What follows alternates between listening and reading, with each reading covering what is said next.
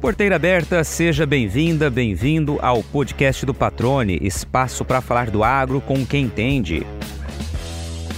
No estado que mais produz grãos no país, é preciso avançar na formação de um número maior de profissionais focados em pesquisas regionalizadas, que ajudem a gerar novas técnicas, práticas e orientações agrícolas validadas cientificamente. O alerta é de uma agrônoma com doutorado em fitopatologia que há 15 anos é professora da UFMT em Sinop. Entre os argumentos, números incontestáveis. Dos 170 programas de pós-graduação em agronomia no Brasil, apenas três estão em Mato Grosso. Ela nasceu com o dom de transmitir conhecimento. Filha e neta de produtores rurais, a Solange Bonaldo não esconde o amor pela sala de aula. Tem orgulho de ensinar e orientar futuros agrônomos que irão contribuir com o campo. A fitopatologia também é outra paixão para ela, que acumula quase três décadas de experiência na área. No bate-papo, fala sobre controle biológico de doenças e pragas, aponta prováveis desafios fitossanitários para esta nova safra de soja e reforça a importância da abertura de mais programas de mestrado em agronomia, explicando por que investir na realização de pesquisas locais é fundamental para manter a nossa agricultura em constante evolução. Solange Bonaldo, que prazer recebê-la aqui no podcast do Patrone. É uma honra conversar contigo. Já estivemos né, pessoalmente em alguns eventos. Você sempre muito aplaudida, muito ouvida por aqueles que estão presentes nos eventos, e assim também é nas salas de aula, né? Eu sei que as pessoas que podem aprender com você, têm um carinho muito grande, um respeito muito grande pela profissional que você é e por tudo que você agrega na agronomia, né, no nosso agro de maneira geral. Então, é uma honra, é um prazer recebê-la aqui no podcast do Patrone. Como é que você está? Tudo bem? Seja bem-vinda. Tudo bem, Patrone. Para mim que é um prazer estar tá, dividindo esse momento com você, né? Uma das coisas mais importantes que nós temos no mundo sempre é tempo. Então, agradecer você pela oportunidade que nós estamos tendo de estarmos juntos novamente, né? Já dividimos alguns palcos aí, né? Então é sempre prazeroso, né? Agradeço muito o elogio, mas eu acredito que basicamente o que eu tenho feito é fazer bem feito aquilo que, que Deus me deu de dom, né? Que é transmitir conhecimento. Acho que não existe nenhum dinheiro no mundo que pague quando você vê o aluno dizer eu lembro de uma doença porque eu aprendi com você, professora. Eu lembro desse assunto porque você me ensinou. Então, isso é uma, eu acho que é a maior riqueza que um, um professor recebe, né, é o aprendizado. E pensando na minha história, né, eu já contei um pouquinho para você aí no, em off, né, é, eu tive uma avó que não soube ler nem escrever, né, então para mim é muito gratificante estar tá transmitindo conhecimento, principalmente para jovens que têm sempre muita curiosidade, muita vontade de aprender, né, e que nesse momento atual também precisam muito de acolhimento, né, de carinho, para que a gente continue é, seguindo firmes, né, nesse propósito de, de produzir e principalmente norteando eles para um caminho profissional, né.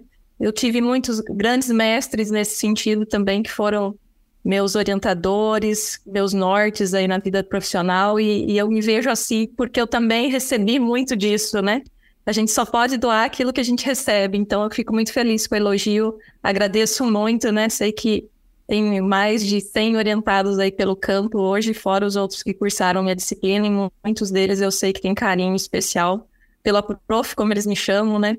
E eu só sou a prof por causa deles.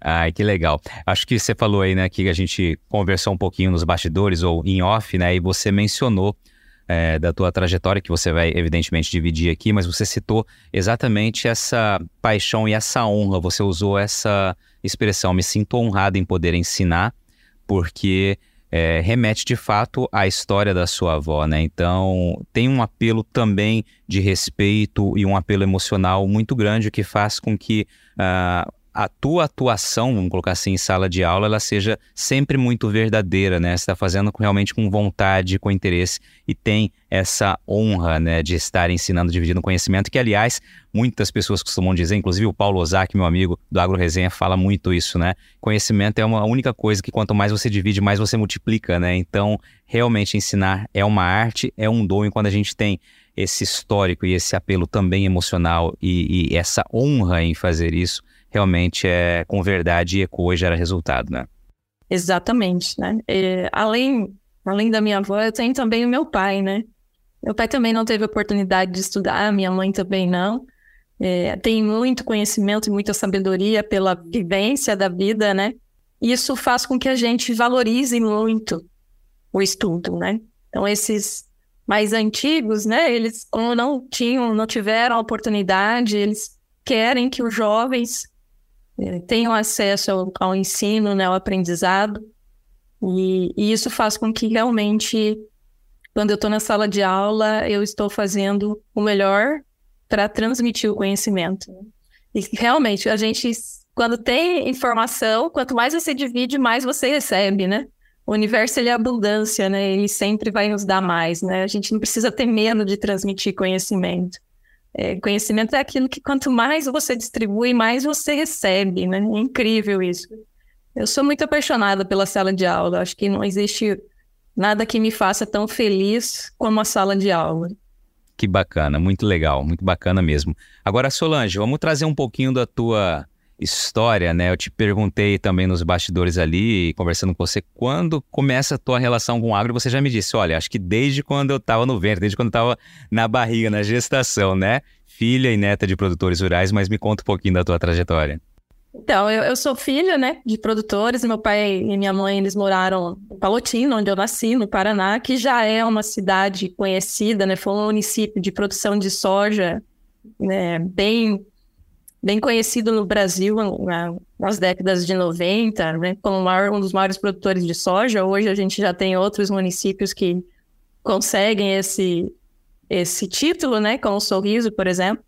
Mas aí eu mudei para o Mato Grosso do Sul com eles, né? Onde meu pai também continua semeando, né? Continua produzindo. E resolvi fazer agronomia numa certa, num certo momento aí resolvi fazer agronomia porque eu fui criada junto, né? Indo para o campo. Então eu aprendi as coisas básicas da roça na época, né? É, carpir mesmo, fazer todo esse trabalho. Nós não tínhamos a capina química como nós temos hoje. Né? Nós fomos da época da capina mecânica, né, manual mesmo, depois foi para mecânica, agora a gente está na química, né? Eu, eu, costumo dizer que os meus pais estão em transição em todas as fases da agricultura, né? E comecei agronomia em 94 na Universidade Estadual de Maringá e lá eu fui convidada por alguns professores para atuar na pesquisa. E me apaixonei pela área de fitopatologia, né? Então, dentro da fitopatologia, eu já trabalho com fitopatologia desde o terceiro ano da universidade. Então, já vão fazer 27 anos de experiência com fitopatologia. E não, nunca pensei em parar de aprender, né? Então, eu terminei a graduação já pensando no mestrado. E o meu sonho sempre foi ir para Exalc.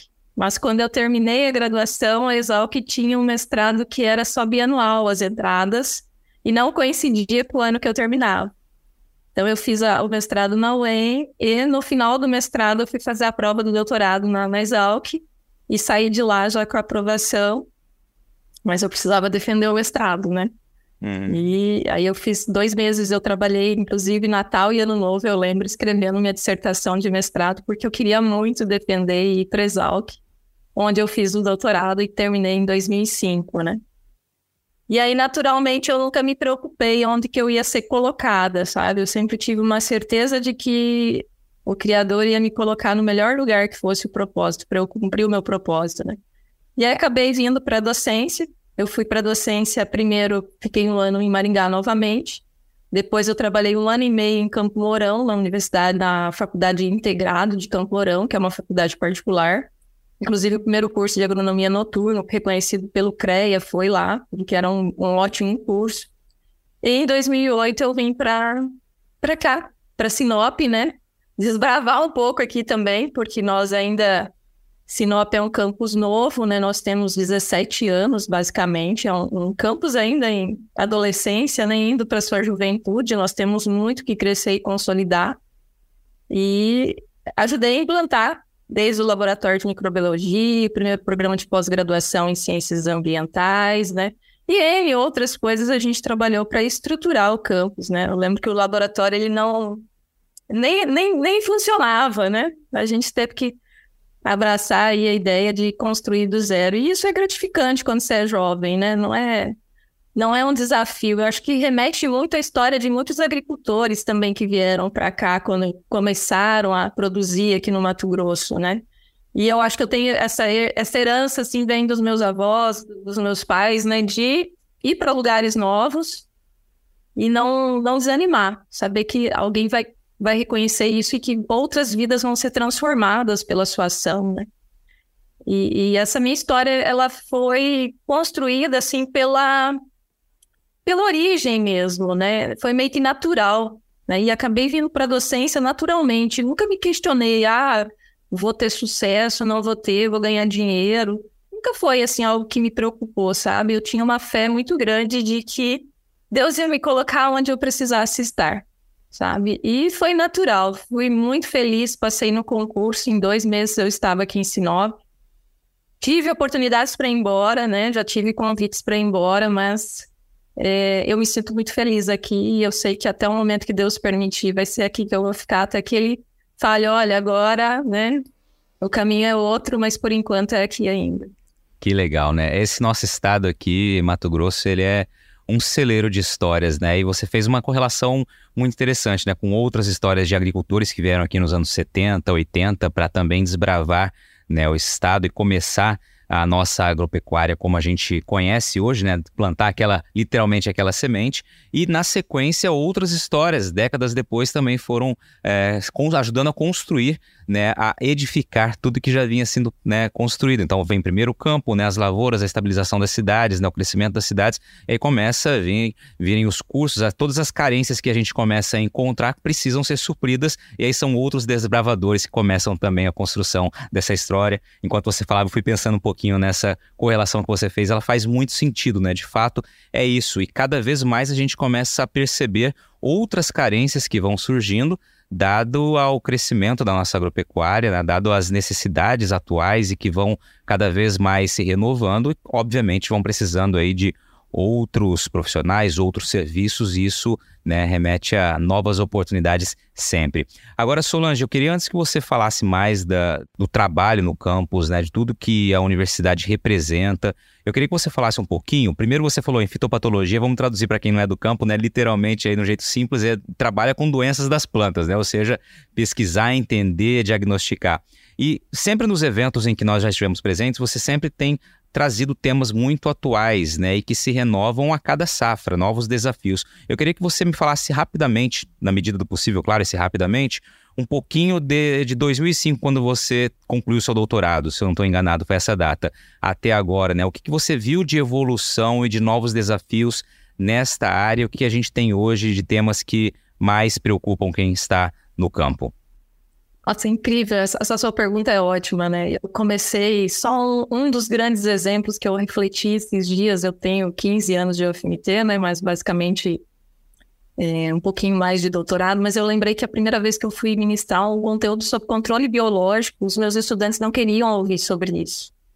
E hoje, por exemplo, o Mato Grosso é um modelo né, eu tive convites recentes para visitar em, empresas, né, indústrias que produzem controle biológico, e aquilo me deixou muito emocionada, porque eu falei, há 15 anos, né, um pouco menos de 20 anos, eu entrei numa sala de aula e eu fui criticada porque eu estava trazendo informação sobre controle biológico e os estudantes não queriam ouvir. E hoje, né, a transformação do agro o caminho dos, do biológico é tão grande e tão necessária pela dificuldade que a gente vem enfrentando de controlar tanto doenças como pragas, que a indústria se voltou para esse outro lado. Então, eu diria que acho que uma das grandes revoluções que eu vivenciei nesses 15 anos aí, 18 anos, justamente a, a adoção do controle biológico, acho que ele entrou firme no campo, não vai ser substituído, né? O mercado ele cresce anualmente. E a gente tem outras tecnologias que foram assim, incríveis, por exemplo, desenvolvimento de novos híbridos, as cultivares precoces, por exemplo, da soja, né? Que aí nós devemos, de uma certa forma, à ferrugem asiática, porque nós não tínhamos cultivares que eram tão precoces. Eu lembro de conversar com meu irmão um dia, ele falou, nossa, a gente colhia soja em março, abril, né? É, até junho um dia, ele falou assim, né? Plantamos tão tarde que colhemos mais tarde, mas assim, duravam quatro, cinco meses para cultivar lá no campo, né? E esses avanços, hoje a gente tem cultivares aqui no Mato Grosso com 100 dias o produtor retirando ela da, do campo. Então, isso é avanço de tecnologia que também não deixa de ser em função das, de uma doença, né? Porque com a ferrugem asiática nós precisamos, nós fomos obrigados a diminuir o período da cultura no campo. Então, esse é um dos avanços que eu vi, tanto de controle biológico, as cultivares precoces, o surgimento de novos materiais resistentes. E eu acredito que a gente vai ver ainda uma revolução voltando para o manejo cultural, tá? Para olhar para o solo, que é outro grande despertar que eu tenho tentado trabalhar muito, né? Você que me acompanha em algumas palestras, aí você vê que eu falo bastante sobre o solo, né? O solo, ele é vivo, ele é um ser vivo, além de, de ter dentro dele outros seres vivos que contribuem muito para nossa produção, né? E aí, dentro de doenças, a gente vê, por exemplo, o surgimento de novas espécies que não eram conhecidas, justamente pelo avanço da biotecnologia, né, da biologia molecular, ah, não só o avanço, mas como a redução do custo né, para as instituições. Então, nós, nós vivemos um avanço tecnológico enorme né, nesses últimos, nas últimas décadas. Costumo também dizer que como é prático hoje ir para o campo e pegar um celular, tirar uma foto. Quando eu fiz doutorado, a gente não tinha câmera digital ainda, estava começando câmeras digitais, né? Hoje você leva o smartphone, você tira, você faz seu banco de imagens. Então, essa parte da tecnologia, ela contribuiu demais para que a gente, além de aumentar a produção, mas revolucionar algumas coisas que a gente imaginava que nunca ia acontecer, né? Que há pouco tempo atrás a gente nunca ia imaginar que a gente estaria aqui juntos, podendo conversar visualmente, né? Então, um custo praticamente zero, né? Porque as ligações eram muito caras. Então, eu vivenciei muitas, muito avanço, sabe? Eu acho que é, viver essa época tem sido fantástica e espero que a gente revolucione ainda mais, sabe? Com mais tecnologias para o Mato Grosso, que a pesquisa aqui avance mais, né? O Mato Grosso merece, o Brasil merece o nosso empenho, tá? Para que a gente continue produzindo. Então, eu acho que o, uma das coisas que mais me mexe muito é pensar no controle biológico, porque é, eu lembro que eu fui muito criticada, patrona, e aquilo me doeu no dia. Eu falei, não, eu falei, mas vocês precisam conhecer tudo, né? O professor tem que transformar, tem que transmitir tudo que tem ali de, de conhecimento na literatura, porque é isso que vocês vão amanhã depois. Eu, hoje eu não uso, mas amanhã eu posso estar usando.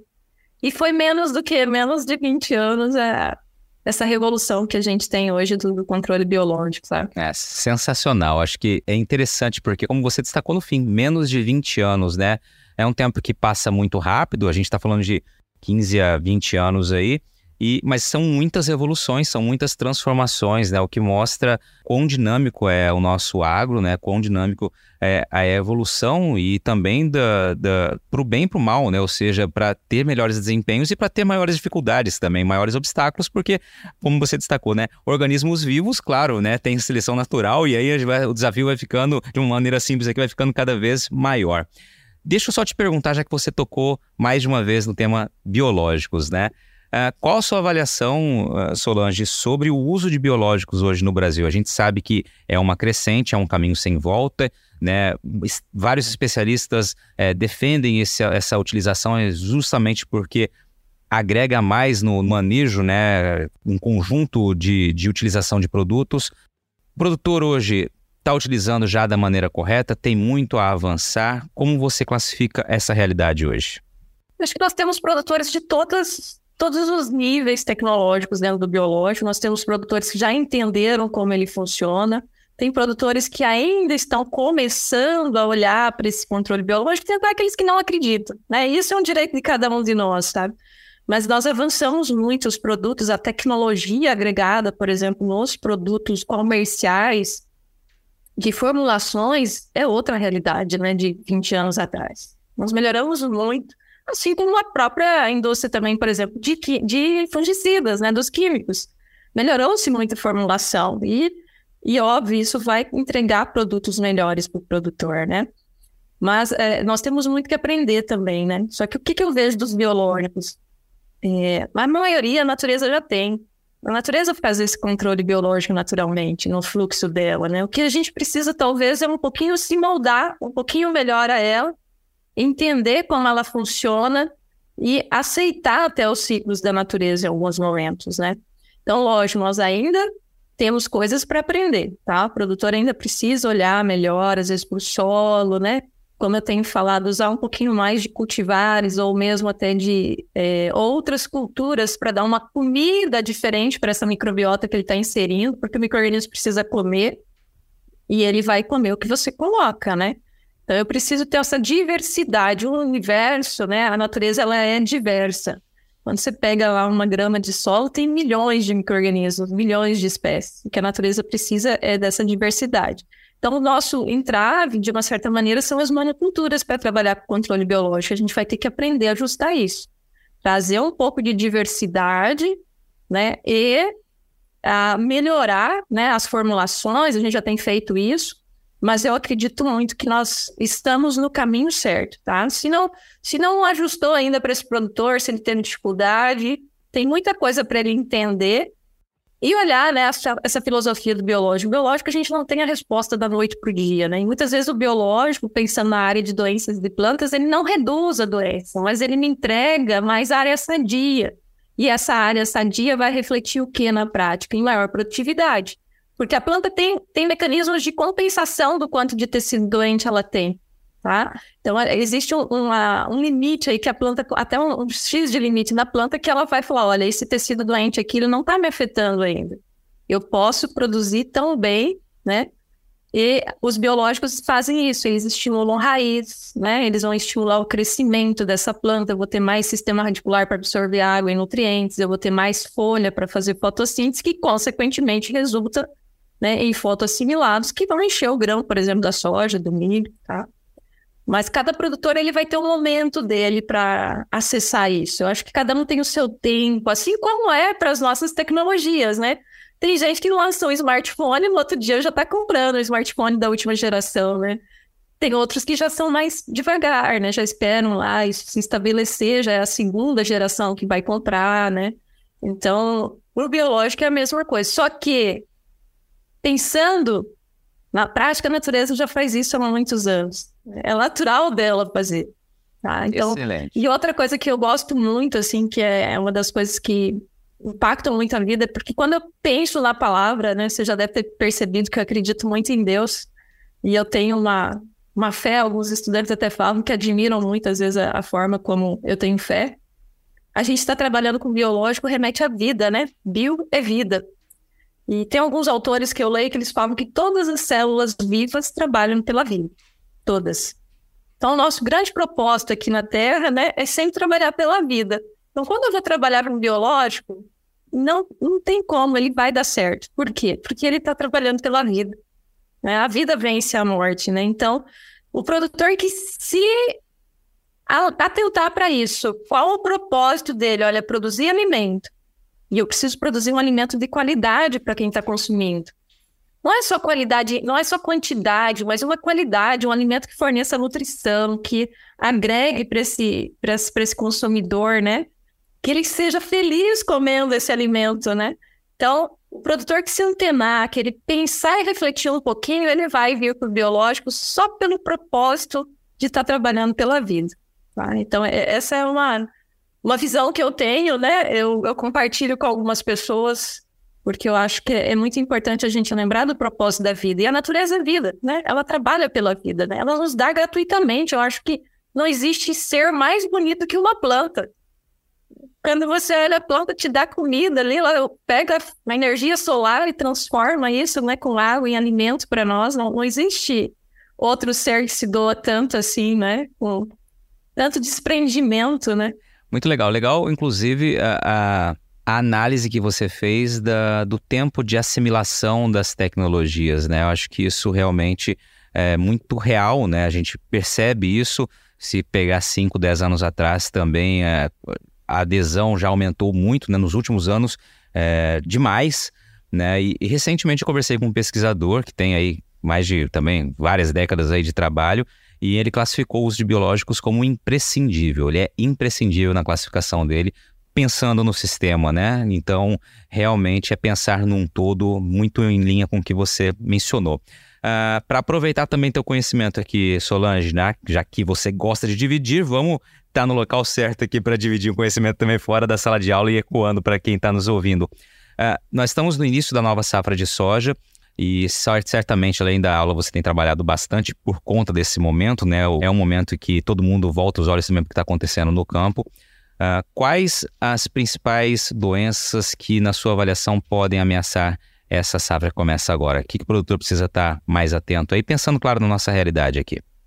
Então, pensando aqui no Mato Grosso, nessas questões logo iniciais agora de clima, né, com bastante calor, temperaturas elevadas, essa incerteza de se chove ou não chove, quem semear né, numa condição não tão favorável para a planta, a gente já começa a ter os problemas de podridões radiculares, né? Então, é, quando a gente fala em altas temperaturas, elas favorecem todos os patógenos que a gente tem presentes no solo. Aí entra fusarium, que é muito comum para a nossa região, os nematóides, né? A própria macrofomina em algumas situações, se ela já tiver é, um inóculo muito alto, né? Então, é, esses patógenos presentes no solo, eles vão se manifestar principalmente pelo plantio, que é um pouquinho desafiador, né? E esse ano nos parece ser um ano um pouco mais seco e mais quente, né? Então, claro, vai ter que tomar um pouquinho de cuidado nesse sentido e aí olhar também para o sistema. Por isso que é importante ter palhada, né? Por isso que é importante ele pensar nas plantas de cobertura para ter um pouco mais de umidade nesse solo e até proteger tanto a planta como, por exemplo, própria, os próprios agentes de biocontrole que ele, que ele colocar, né? Ou a sua microbiota no solo. Então, esse é um fato que provavelmente a gente vai ter em função desses, dessas altas temperaturas. E aí nós temos o comum, né? A questão da mancha-alvo, né? A questão de antracnose. É, se for um ano seco, eu não acredito que a gente vai ter tanto problema com podridões, né? Porque já tivemos alguns anos em que nós tivemos ela com um sintoma um pouco diferente, né? Que isso aí seria para nós que estudamos ainda a tal da anomalia, né? Nós ainda não. Aqui a gente ainda não está 100% batendo o martelo que é o agente causal de aporte, né? Principalmente aí. Porque nós, nós consideramos o sintoma um pouco diferente de alguns colegas. E esse sintoma que nós observamos nos anos secos, ele tem um estresse mais oxidativo ali no grão, né? então não chega a dar o apodrecimento. O apodrecimento vem bastante nas condições que nós temos na colheita ali com chuva, né, ou anos mais chuvosos, como as duas últimas safras. Mas com certeza o produtor tem que se preocupar muito na nossa região com a mancha-alvo, porque ela é presente, principalmente em sistemas algodão e soja, tá? É, a gente teve aí alguns percentuais de controle em relação a fungicidas que nos deixam com vários questionamentos se é o patógeno que está se tornando mais agressivo ou se o nosso sistema, né, com espaçamentos muito juntos, né, se esse espaçamento está favorecendo demais o patógeno, desfavorecendo a planta, que são perguntas, inclusive, que a gente vai tentar fazer alguns experimentos para responder nessa próxima safra, tá? Mas eu espero que seja um ano tranquilo, sabe? Eu, eu não gosto muito da gente pensar no medo, né? Eu espero que a gente tenha um ano mais tranquilo, né? Que que a gente foque aí mais na, na, na coisa boa, né? Mas né, a gente sabe que os desafios de, de, produzir em áreas grandes, né, e com essas, não vou falar diversidades, mas essas alterações, digamos assim, ou essa instabilidade do clima inicialmente vai afetar sim essa planta, né? É, é muito calor, as temperaturas são muito altas no solo, né? E eu gosto de fazer uma analogia, assim, tu pega a semente, né, ela vai germinar, vai formar os tecidos jovens, é como um bebê. Você colocou esse tecido jovem no solo, quanto que é a temperatura que está esse solo, né? Se tiver 45 graus, 50, como que fica o tecido vegetal macio, né? Novo, ele vai muitas vezes dar uma cozinhada, ele vai ser afetado ali pela, pela alta temperatura, tá? Então o produtor tem que começar ficar bem observador, porque cada vez que a gente tem o efeito de estresse hídrico, a planta vai sentir, né? ainda mais se for logo no início dela, né? Isso vai refletir provavelmente mais para frente com uma planta mais debilitada ou com menos sistema radicular e, consequentemente, afeta aí a absorção de água e nutrientes e a resposta dela até as outras doenças. Você está ouvindo podcast do Patrone, agroinformação com quem entende. Agora, Solange, vamos voltar um pouquinho para o ensino, para a universidade. É, a gente vive num estado, né, e a nossa realidade brasileira, ela tem uma força muito grande, evidentemente, na agropecuária, né? E falando em agricultura, especificamente, vamos focar Mato Grosso, a gente tem uma carência sempre muito grande para profissionais capacitados, profissionais gabaritados, né, que vão ajudar de fato a construir né, os nossos avanços futuros na, no, no agronegócio. E a gente tem uma profissão como a de engenheiro agrônomo, que é uma das profissões aí mais múltiplas possíveis. A gente vê a engenheiro agrônomo trabalhando em várias áreas diferentes, né? Realmente o pessoal costuma classificar, eu já ouvi muita gente dizendo, é uma profissão completa. Você tem possibilidade de atuar em várias áreas, né? Dentro ou fora do campo. A primeira pergunta que eu te faço é, é quantos agrônomos a gente forma aproximadamente? Como que a gente está no que diz respeito à a, a, geração de novos agrônomos, né? Eu queria a sua avaliação inicial sobre isso, para que a gente possa avançar nesse tema. Nossa, essa é uma pergunta difícil. Eu não sei quantos cursos nós temos hoje no estado, além das, das estaduais. Eu sei que a gente tem uma, umas três, acho que estaduais, né? Quatro. Olha, acho que deve estar formando uns 400, 500 agrônomos, viu? Não tenho essa certeza, assim, desse número. Preciso checar para ti. Mas, por exemplo, para pós, eu sei que a gente tem poucos, né? Programas de mestrado em agronomia, a gente não tem muitos no estado, tá? Mas eu não diria que é uma carência, Patrônio, eu diria para ti que é um crescimento muito grande, né, do campo, né, a área produzida, né. É, só para tu ter uma ideia, pensando em soja, em 2001, quando saiu a ferrugem, o Brasil plantava 12 milhões de hectares de soja, né? Hoje o Mato Grosso planta isso, semeia isso. Né? É, é quase um, um Brasil de 22 anos atrás, o Mato Grosso, em termos de área plantada de soja. Então, isso exige, sim, muitos profissionais tá, qualificados, e, e eu acho que é, é, importante a gente pensar num profissional que entenda o Mato Grosso, tá? porque nós temos diferenças da região pensando no nosso estado e nas outras regiões que produzem soja, por exemplo. Nós somos muito diferentes do Rio Grande do Sul, nós somos muito diferentes do Paraná, o nosso ambiente é diferente, né? É, eu mesmo, quando cheguei aqui fazer pesquisa, ensino, eu percebi que tinha coisas que eu aprendi lá que para cá não funcionavam. Né? Então, eu precisei readequar, né? Re, rever conceitos, né? Até técnicas de ensino, né? práticas normais que funcionam lá, que não funcionam. Então, a gente tem que ver esse ambiente nosso, ele influencia muito no profissional, tá? O profissional daqui, ele vai ter uma noção, né? Você, eu não sei quantos anos você está no Mato Grosso, você é do Mato Grosso, mas provavelmente você sabe que o seco, o período seco, ele é muito grande, né? O calor, quando você fala em calor, às vezes a pessoa fala, ah, deve ser uns 35, não, é 40, 45, né? É diferente você estar aqui vivenciando o estado, não vejo. Então, eu não diria que é uma carência, mas sim eu diria que é justamente porque cresceu. Né? Que hoje nós temos área sendo cultivada e, e, deve ter muito mais áreas a serem exploradas aí que precisam é, essa parte de pastagens, né, reformulação de pastagens aí. Então tem muita coisa para ser feita até para ajustar os sistemas de produção para chegar no teto produtivo, né? As o melhoramento genético entrega cultivares, por exemplo, de soja hoje que poderiam entregar 100 sacas por hectare. Mas por que, que nós temos uma média, às vezes, de 60, 65, 75? Nós temos uma margem do melhoramento que nós podemos explorar. Se nós não estamos explorando, é porque o nosso sistema de produção ainda precisa ser olhado. Perfeito. Vou trocar então a palavra carência justamente por uma absorção muito ampla, justamente porque a gente tem uma demanda cada vez maior. Perfeito. É ajustada aqui a palavra então.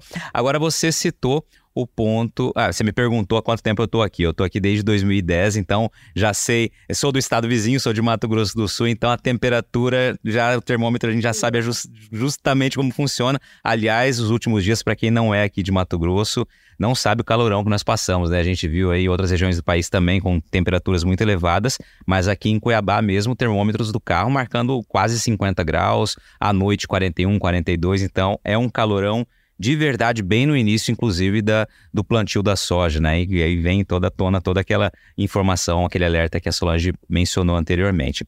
Aí, Solange, você falou da questão da pós-graduação, então, que tem um número ainda muito pequeno. Vamos tocar então nesse assunto, né? Eu queria que você falasse primeiro a importância é, dos programas de pós-graduação e mestrado, né? Justamente para qualificação profissional e, evidentemente, para a contribuição que isso vai proporcionar à nossa agricultura? Então, patrônio, assim, o que um mestrado ele permite? Ele permite que nós façamos pesquisa local, né, para desenvolver e transformar a região em que a gente está inserido. Então, a gente vem primeiro com o ensino, que muda uma universidade, ela sempre a função social da universidade é transformar o local onde ela está inserida. E isso eu acredito que a Universidade Federal de Mato Grosso, tanto de Cuiabá como de Sinop, fez muito bem. Né? Nós transformamos muitas vidas já com as graduações, né? Tenho certeza que muitos dos que vão estar ouvindo aqui passaram pela essa universidade, têm um diploma que inclusive melhorou a vida, né? Hoje a gente tem profissionais que têm sucesso financeiro, pessoal, familiar, porque estiveram dentro da universidade, até casaram, né? encontraram as suas parceiras aí. Depois, a grande função da universidade é gerar um conhecimento científico a pesquisa. Né? Então, qual, por exemplo, é o tipo de solo mais adequado para o cultivo de uma determinada cultivar? Ou, por exemplo, no meu caso, quais os patógenos, as principais espécies que ocorrem aqui na nossa região, por exemplo, associadas à antracnose em soja, né? Quem responde isso? A pesquisa. Tá? E essa pesquisa ela vai permitir a gente ser mais assertivo na produção.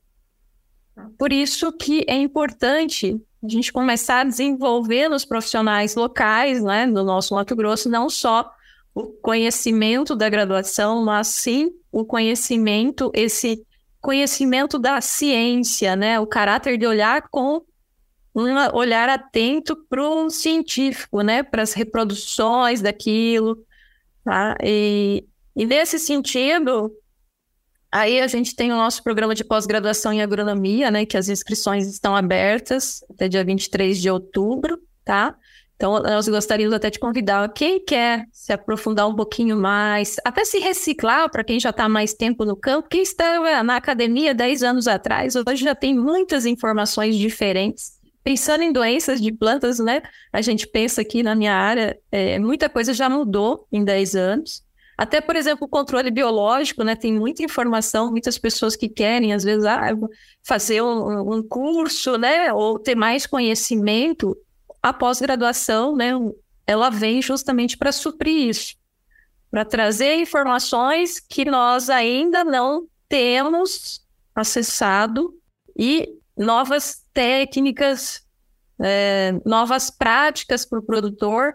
Por isso que a gente precisa ter a pesquisa, tá? Então, nesse sentido, o mestrado ele contribui mais para a geração de um conhecimento validado cientificamente. Muito bom. Eu acho que você destacou realmente ficou muito clara a importância né, da gente ter esses programas, ter esses profissionais é, buscando de fato esse conhecimento empírico né, e, e, sobre o local onde estão e vão contribuir, como você disse, de maneira regionalizada. Quando a gente conversava anteriormente, antes da, da gravação, você trouxe um número de programas, eu não me recordo se era de mestrado ou de pós-graduação uh, no Brasil, ali, agronomia, e aí trazia a realidade para Mato Grosso. Eu queria que você pudesse dividir esse número com a gente aqui, porque mostra realmente também algo que é me surpreendeu a hora que, a hora que eu ouvi esse número. Justamente pelo tamanho da nossa agricultura e um número me pareceu muito pequeno, evidentemente, diante né, dessa possibilidade que a gente tem por aqui. É, basicamente, nós temos poucos programas de mestrado em agronomia, né? Eu acredito que nós temos hoje em torno de três programas em agronomia no, estado. E isso mostra que a gente precisa ter mais, né? A gente precisa formar mais mestres, Eu não preciso dar aula para ter mestrado, né? Eu, eu só vou buscar no mestrado mais informação, tá? Então, o, o Estado é muito grande realmente para a gente ter tão poucos programas. E a, isso acaba também sendo negativo pelo que? A distância, né? Eu tenho que, às vezes, andar 200, 300 quilômetros para poder me qualificar. E quem estuda e quer trabalhar não consegue isso com essa facilidade, né? A gente tem alguns entraves ainda, tá? Apesar de a gente ter um grande número de programas de mestrado em agronomia no Brasil, o Mato Grosso ainda é muito carente, tá? Então a gente precisa avançar. Nós temos na UFMT em Cuiabá e Sinop, e nós temos o em da Serra, né? E muitos não são também, às vezes, só específicos em, em uma área da agronomia. Por exemplo, ah, é um mestrado só em solos. Não, é um mestrado em fitotecnia, né? Ou em, ou em agronomia geral, né? Então, ainda a gente não está falando de especialidades dentro da agronomia. A gente está falando do geral da agronomia. Tá? É diferente, né? Às vezes eu tenho alguns alunos que perguntam, ah, professor, eu posso fazer um mestrado em fitopatologia e no FMT Sinop? Não, aqui o nosso mestrado em agronomia com duas áreas de concentração, solos e fitotecnia. Por quê? Porque nós não, não temos fitopatologistas suficientes. Acho que se nós juntássemos todos os fitopatologistas doutores do estado, talvez a gente conseguisse ter um mestrado em fitopatologia. Mas, pelo número da instituição, a gente não consegue propor um mestrado específico em fitopatologia. Então, essa carência dentro das áreas, ela também acontece para as outras áreas, por exemplo, plantas daninhas, é, entomologia, tá? Então, nós ainda estamos muito carentes de profissionais especializados. A gente precisa avançar. Por isso que é importante que a gente comece a formar os mestres dos nossos agrônomos, né, ou demais profissionais ligados ao setor que sejam aqui do Mato Grosso, para que amanhã, depois, a gente possa ter um programa de doutorado, por exemplo, e quem sabe começar a abrir mestrados nas linhas mais específicas, aí nas sub-áreas, né, nas disciplinas, digamos assim, dentro da agronomia, tá? Então, é, é muito carente ainda, óbvio que o grande entrave é a logística, né, o Mato Grosso é um é quase um país, né? É, é muito longe, né? As cidades, os municípios, as nossas BRs não são muito adequadas para a gente transitar, então é diferente de outras realidades. Vamos pegar Paraná, por exemplo, você sai de Umarama, Maringá e Londrina, você tem programas de mestrado e doutorado em menos de quê? 200, 300 quilômetros, não é? Aqui não, a gente está daqui até Cuiabá são 500 quilômetros e a gente só tem dois, né? Pensando nessa dinâmica de, de 500 quilômetros, tá? É, muito bem. Acho que você trouxe essa realidade e um dos entraves, quais seriam os motivos do entrave. E aí sim você usou a palavra carência, porque agora ficou muito claro, né? Quando a gente fala em carência, realmente ela acaba limitando, né? O, a geração de mais e mais e mais conhecimento, né? Justamente por conta dos pontos que você mencionou. Agora, é, só para a gente tentar trazer esse número para quem está nos ouvindo aqui, você citou os três programas aqui para Mato Grosso, mas que tem um número muito maior no Brasil. Eu queria que você trouxesse esses números para que a gente entendesse essa realidade, né, de como o nosso estado ainda precisa é, ter mais programas de mestrado, a exemplo do que acontece em outras regiões do país. Então, Patrone, é, no país, segundo os dados da CAPES, nós temos aí na área de agronomia 170 programas de pós-graduação em agronomia, e no estado nós só temos três. Né? Então, o estado que produz aí é, já, já é um Brasil em termos de produção de soja de 2001, quando surgiu ferrugem. Nós ainda estamos com uma carência muito grande de desenvolver pesquisa, né? Então, nós só temos três programas, segundo os dados da CAPES de 2021. E, consequentemente, a gente forma menos profissionais né, para pesquisa aqui, tá? Então, esses avanços que a gente vê de, de tecnologia, eles acabam ainda sendo gerados por profissionais que vêm de fora. Ou nós não estamos conseguindo qualificar os nossos estudantes, né? Que têm sido formados aqui é, em agronomia e áreas afins do nosso estado, tá? Então, a gente tem muito ainda um mercado, né? Para evoluir, digamos assim, em ciência também, né? Evoluímos em produção e área, agora a gente pode melhorar mais em pesquisa, né? E desenvolvimento de profissionais capacitados né, para o nosso estado, com foco para o nosso estado, para essa região de transição né, da Amazônia, para o Cerrado, que nós temos aí esses biomas todos no nosso estado. Pois é, isso daí é investimento, né? É sempre importante ter isso em mente. Isso é investimento, investir em conhecimento, investir em pesquisa e se é, é algo que gera resultado, a gente tem N exemplos disso, né? O maior deles, sem dúvida, é o exemplo da Embrapa, né? Ou seja, o, a transformação que foi permitida nas últimas décadas aí por conta do investimento em pesquisa e, claro, é só um dos exemplos. Então, esse alerta que, que você faz aqui é muito importante, né? Que todos compreendam a necessidade, né? E o tamanho desse recado que você está colocando. Agora, Solange, vamos só para deixar bem claro como que vai ser o programa, como que é o programa de mestrado da UFMT. Você falou das linhas, eu queria que você especificasse cada uma delas para que quem está nos ouvindo possa entender também, chegar às oportunidades que existem aí de conhecimento. Então, nós temos duas linhas esse programa de mestrado em agronomia aqui da UFMT Sinop, tá? E nós temos duas linhas hoje de pesquisas vigentes no nosso programa. Uma em fitotecnia, e dentro da fitotecnia nós trabalhamos aí é, áreas como exfisiologia vegetal, a própria produção né, de grandes culturas, né, então a fitotecnia mesmo, a entomologia agrícola, a fruticultura e a biotecnologia, tá? A parte de pragas, né, de controle de, de pragas dentro da entomologia, e a parte de doenças, né, da parte de fitopatologia, que sou eu que, que estou credenciada, né, junto ao programa. E também nós temos aí a parte de solos, né, outra linha de pesquisa dentro do programa é a nossa, a nossa linha chamada de solos, onde a gente avalia o quê? Então, onde os professores estão aptos né, a ensinar e pesquisar sobre fertilidade, adubação do solo, a microbiologia e bioquímica do solo, né, entrando, entrando aí nesse lance de biológicos, a microbiota do solo é hoje um, um dos grandes é, nuances, né? Digamos assim, uma das grandes oportunidades para a gente pesquisar aqui no Mato Grosso. Até a gente trabalha alguma coisa também, tem professores da área de solos com adubação e nutrição até da florestal. O manejo do solo, né? essa física do solo que entra aí muito a questão de, por exemplo, compactação, né, a parte física, a parte de oxigênio desse solo, tá? Então, a parte química e física do solo também são avaliados nessa linha de, de solos, tá? Então, quem quiser é, se capacitar um pouco mais, né, ou é, desenvolver um projeto de pesquisa dentro dessas linhas, tanto da fitotecnia, mas com várias sublinhas que os professores é, atuam, pode vir fazer inscrição para a gente, né? E trabalhar conosco nessas, nessas áreas que eu acabei de citar. Legal, Solange. Antes da gente caminhar para a reta final aqui, você há pouco a gente mencionou aqui, você falou, olha, me pegou uma pergunta aqui que não tinha os números de graduação né, de curso de agronomia aqui em Mato Grosso. Você agora, claro, tem esses números, né? Afinal de contas, professor não fica com respostas incompletas, né? Busca de fato a informação, inclusive durante a entrevista. Traz esse número para gente, aqui só para a gente fazer esse registro.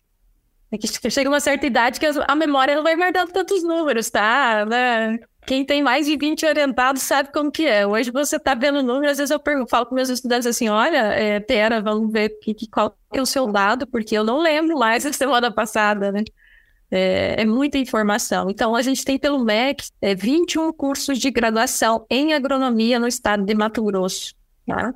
Então, lógico, isso engloba tanto as, as instituições é, públicas como as particulares. Esse número também deve crescer um pouquinho, porque tem cursos que estão aí pedindo reconhecimento de algumas instituições particulares.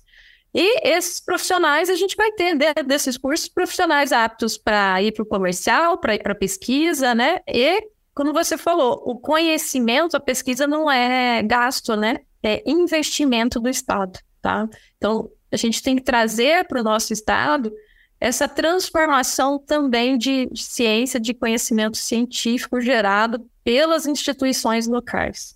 Nós merecemos gerar informação por quem está aqui. E aí, para isso, a gente precisa, lógico, né, não só de estruturas, de investimento, mas a gente precisa de profissionais.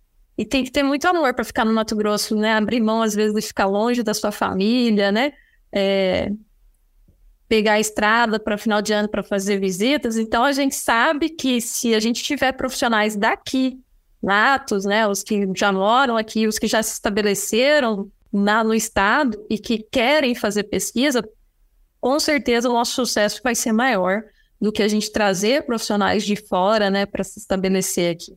Por isso, né, fica aqui aquele convite, né, pessoal acessar o site do programa, né, aqui de Sinop, as inscrições estão abertas, a gente tem 13 vagas para esse edital desse ano, tá? Seis na área de fitotecnia e seis na área e sete na área de solos.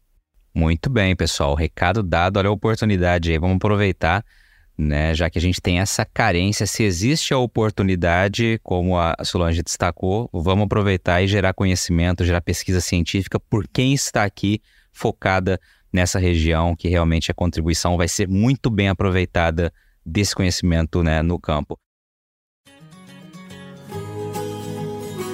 Você está ouvindo o podcast do Patrone, agroinformação com quem entende. Solange, caminhamos para o fim aqui, caminhamos para a reta final. E é, sempre no fim a gente deixa um espaço para que a convidada, o convidado, quem está aqui batendo um papo com a gente, é, me diga se tem uma pergunta que você na tua vida ainda não teve oportunidade de responder, né? Se não te fizeram ainda uma pergunta, você fala, olha, isso eu queria falar um dia, mas até agora não me fizeram essa pergunta. O espaço é esse aqui para você agora. Uma pergunta que não me fizeram ainda? Nossa, que difícil, né? Acho que não tem nenhuma pergunta assim. Eu acho que as perguntas que eu mais ouço são de coisas que já tá acontecendo, tipo qual a gente causal da anomalia, né? Isso já me menciona. Né? Mas eu acho que a, as minhas curiosidades são assim, é, de onde eu vim, né? Para onde eu vou, se é que eu vou, né? Então, as minhas curiosidades são mais a nível filosóficos aí. Eu acho que, em termos acadêmicos, de pergunta, assim, eu não, não, não eu acho que já me perguntaram tanta coisa. Imagina, né? porque aqui é uma missão difícil aqui, né? Uma professora que já está há tanto tempo aí com tantos orientados também, realmente as perguntas não cessam e também elas são é, das mais variadas. Então vamos fazer o seguinte, vamos aproveitar esse momento para que você deixe aquele seu recado, alguma mensagem que você gostaria de, de compartilhar aqui adicionalmente também com quem está ouvindo a gente. Eu acho que eu gostaria de desejar, assim, para quem está no campo, né? A gente está começando a safra, que a gente tem uma safra abençoada, de muita prosperidade, para que a gente trabalhe mais pensando na abundância que o universo é, né? Na abundância que a gente tem disponível. E deixar um pouquinho o medo de lado, né? Acho que a, a gente vibra muito no medo. Essa questão do, do pensamento é muito importante daquilo que a gente pensa, expressa e a gente conquista, tá? Então, pensar mais em, em coisas positivas, né? Então, tem safras boas, safras generosas. Eu não gosto muito de vibrar no medo, tá? Não gosto muito que a gente pense que vai, vai acontecer X e X de doenças, né? Eu, eu gosto que a gente tenha um pensamento mais harmonioso, tá? mais amoroso mesmo, de prosperidade. Porque eu acho que o universo, a natureza já nos dá tanta coisa. E a gente lembrar de ser grato. Né? A gente esquece muitas vezes de ser grato pelo dia que a gente teve, né? Por poder enxergar, né? Ter visão, ter, ter saúde, ter olfato. A gente fala muito, né? Que saúde é importante, que o resto a gente corre atrás, às vezes. Mas a gente esquece de agradecer, né? As coisas simples. Nós não precisamos de muito. A, a humildade é o segredo, né? E quando a gente reconhece que a gente é só mais um ser aqui junto com essa natureza que a gente tem, com todo o, o que o Criador deixou, a gente sabe que nós só estamos aqui para contribuir, né? Então, meu recado é que a gente seja mais grato, tá? É, e que a gente pense mais na prosperidade mesmo, que a gente vibre um pouquinho mais no amor, sem medo, né? Que a safra vai ser muito boa para todos nós. E, e, eu espero, né? Que daqui uns três, quatro meses a gente esteja falando de quanto foi positiva, né? Essa safra e não chorando, né? Ou mesmo quando não é tão boa, né? É, uma das coisas que eu costumo dizer é que tudo que Deus permite é bom, né? Eu aprendi muito isso é, como meu pai, às vezes ele já perdeu muitas safras, e às vezes eu pergunto para ele, ah, você fica triste? Ele falou, não, eu já passei por isso muitas vezes. Então lembrar que tudo é cíclico. Hoje a gente pode não estar tá tão bem, mas lá, daqui um ano as coisas mudam, e quando a gente está muito bem também, a gente tem que lembrar também que é cíclico, né? Então a gente está aqui para experienciar todas as situações, vivenciá-las e ser grato pelas oportunidades que a gente tem diariamente. E é um prazer, né? Um prazer vivenciar é, essa oportunidade de dividir E de estar aqui com tantas pessoas como Patrone, que eu admiro, né? Tenho um carinho muito grande por você, Patrone, das, das experiências que a gente tem de palco, né? Tudo bem que às vezes você corta meu tempo, né? Mas eu tô regulando, eu tô aprendendo, você viu? Mas assim, é um prazer imenso estar tá vivenciando essa oportunidade de estar tá aqui com. Estar aqui no Mato Grosso. Eu sou muito grata por ter a oportunidade de estar aqui, de conhecer tantas pessoas e de transformar, né? Acho que tantas vidas, assim como a minha vida também foi transformada vindo para o Mato Grosso. Que legal, Solange. Muitíssimo obrigado, te agradeço de coração. É um baita bate-papo, sucesso para você. Obrigado por ter participado, ter dividido conhecimento com tamanha simpatia, humildade, né? E, claro, competência, como a gente sabe que você tem. Obrigado, parabéns pela tua história, né? E que a gente em breve tenhamos aí vários outros programas de mestrado sendo é, abertos, realizados aqui em Mato Grosso e que a pesquisa ajude sempre, né, a que a nossa agricultura se alavanque cada vez mais vencendo os desafios e sempre sendo referência, exemplo para todo mundo por meio do conhecimento como o que você compartilha com seus orientados aí. Obrigado pela participação, viu?